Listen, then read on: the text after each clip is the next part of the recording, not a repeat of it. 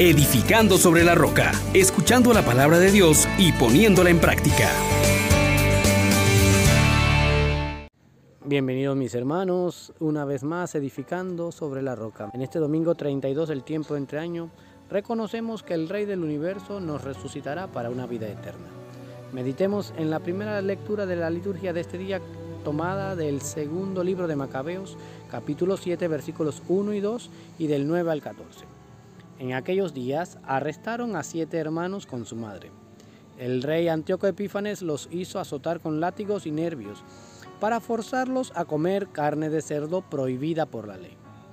El mayor de ellos habló en nombre de los demás.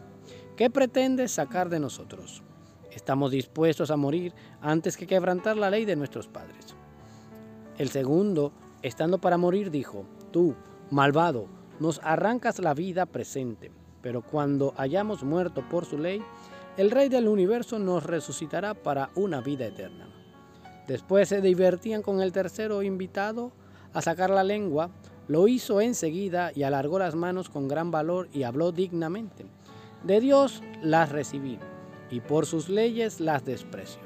Espero recobrarlas del mismo Dios.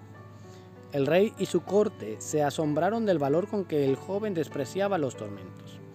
Cuando murió éste, torturaron de modo semejante al cuarto, y cuando estaba a la muerte dijo, ¿vale la pena morir a mano de los hombres cuando se espera que Dios mismo nos resucitará? Tú, en cambio, no resucitarás para la vida. Palabra de Dios. Te alabamos, Señor. Queridos hermanos, hoy se nos pone delante el misterio central de la fe del cristiano la resurrección. Cristo ha resucitado de entre los muertos y esto transforma toda nuestra realidad. Ahora ya no somos desdichados, ahora tenemos esperanza, ahora vale la pena ser buenos, ahora a través de la resurrección entendemos que nuestra vida está con Cristo oculta en Dios y descubrimos una novedad de vida enorme, una fuerza que nada ni nadie nos puede arrebatar, que las penas y sufrimiento de este mundo ya no son lo que tiene la última palabra. La resurrección hace que todo tome sentido. La resurrección hace que el cristiano sea incluso capaz de dar la vida. Y hoy miramos a estos hermanos que el libro de Macabeo nos presenta con una radicalidad, con una entereza, con una fortaleza, con una convicción que nos permite a nosotros descubrir las grandezas del amor de Dios. Miremos, hermanos, las cuatro cosas que dice cada uno de los hermanos. Los hermanos señalan primeramente que prefieren morir antes que quebrantar la ley de nuestros padres. Esta es una gran enseñanza para nosotros.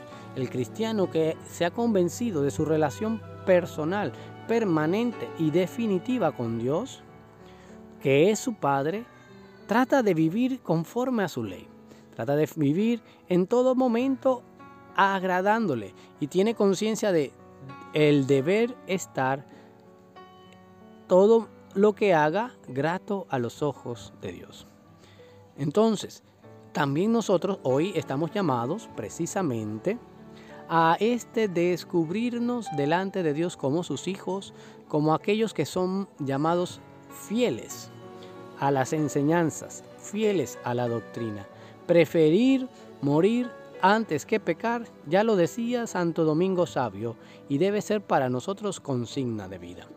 Luego encontramos la valentía del segundo hermano y la confianza en Dios. Declara al asesino de Antíoco Epífanes, le hace ver que él es un reyesuelo en medio de la tierra que hay un rey del universo y que su vida está en manos del rey del universo. Entiende entonces que morir por la ley de Dios significará también creer en la resurrección de aquel que es capaz, por tener todo poder, de devolvernos a la vida y a una vida eterna. El tercer hermano también nos presenta algo muy importante es capaz de despreciar sus propios miembros, sabiendo que los recibirá, los recobrará de Dios. Nosotros, al creer en la resurrección de los muertos, creemos que nuestros cuerpos mortales se revestirán de inmortalidad y que nosotros mismos en nuestra carne, como ya decía Job, veremos a Dios. Esta convicción nos hace entender lo que en algún momento el mismo Jesús dice, si tu ojo es ocasión de pecado, arráncate, lo más vale entrar tuerto en la vida eterna con tus dos ojos ir al infierno, al fuego eterno. La llamada de Jesús nos impulsa a acoger con totalidad la vida nueva, el llamado a ser discípulos.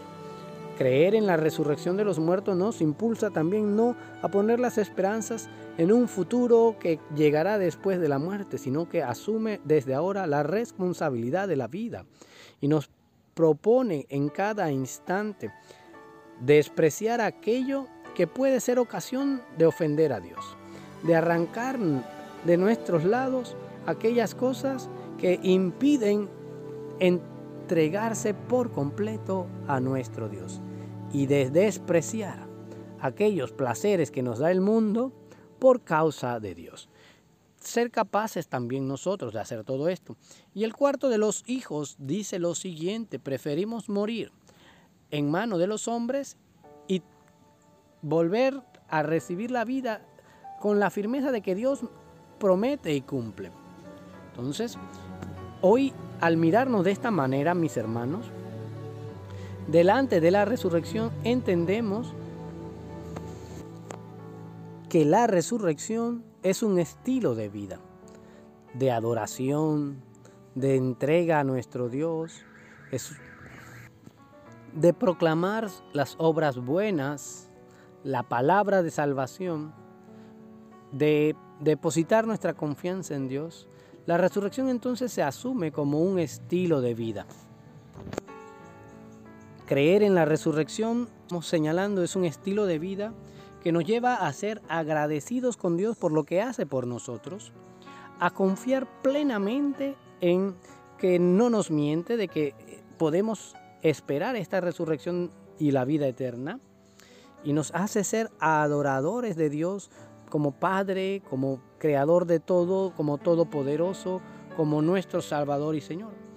Nos impulsa también a alabarlo y proclamar a todas las naciones su buena nueva. La resurrección como estilo de vida nos hace esperar firmemente en estas promesas de Dios, que nos libra ya desde ahora del dolor, del sufrimiento, del pecado, de la muerte, y nos dará esa victoria final para compartir con Él la vida eterna es también parte del estilo de vida del que cree en la resurrección, proclamar la buena nueva, orar por los que la proclaman, orar por los que la van a recibir, orar por aquellos que la persiguen. Finalmente, creer en la resurrección significa edificar nuestras vidas en Cristo, roca inamovible en la que podemos cimentarnos, en la que despreciamos las cosas del mundo, en la que somos testigos, en la que el centro de nuestra vida, así como el año litúrgico es la resurrección, también para nuestras vidas. Hermanos, hermanas, pidámosle a Dios la gracia precisamente de ser testigos hasta el confín del mundo de la resurrección de Cristo nuestro Señor. Dios de misericordia, que en tu Hijo Jesucristo nos has dado la victoria sobre la muerte, sobre el enemigo, el diablo y todos los males que aquejan al hombre. Permítenos vivir como resucitados y dar testimonio. Haznos valientes, dar testimonio con nuestras propias vidas, incluso de ser necesario con la muerte de la resurrección de Cristo, sabiendo que Él nos devolverá nuestros cuerpos glorificados y con Él participaremos de la vida eterna. Concédenos la gracia, Señor, de ser adoradores, de confiar en Él, de hacer agradecidos y de alabarte, esperando en ti y proclamando tus grandezas y así edificar nuestras vidas en Cristo Jesús, el resucitado que vive en medio de nosotros. Para la gloria del Padre, del Hijo y del Espíritu Santo. Amén, amén, amén. Bendiciones a todos. Les exhortamos, hermanos, por la misericordia de Dios, que pongan por obra la palabra y no se contenten solo con oírla.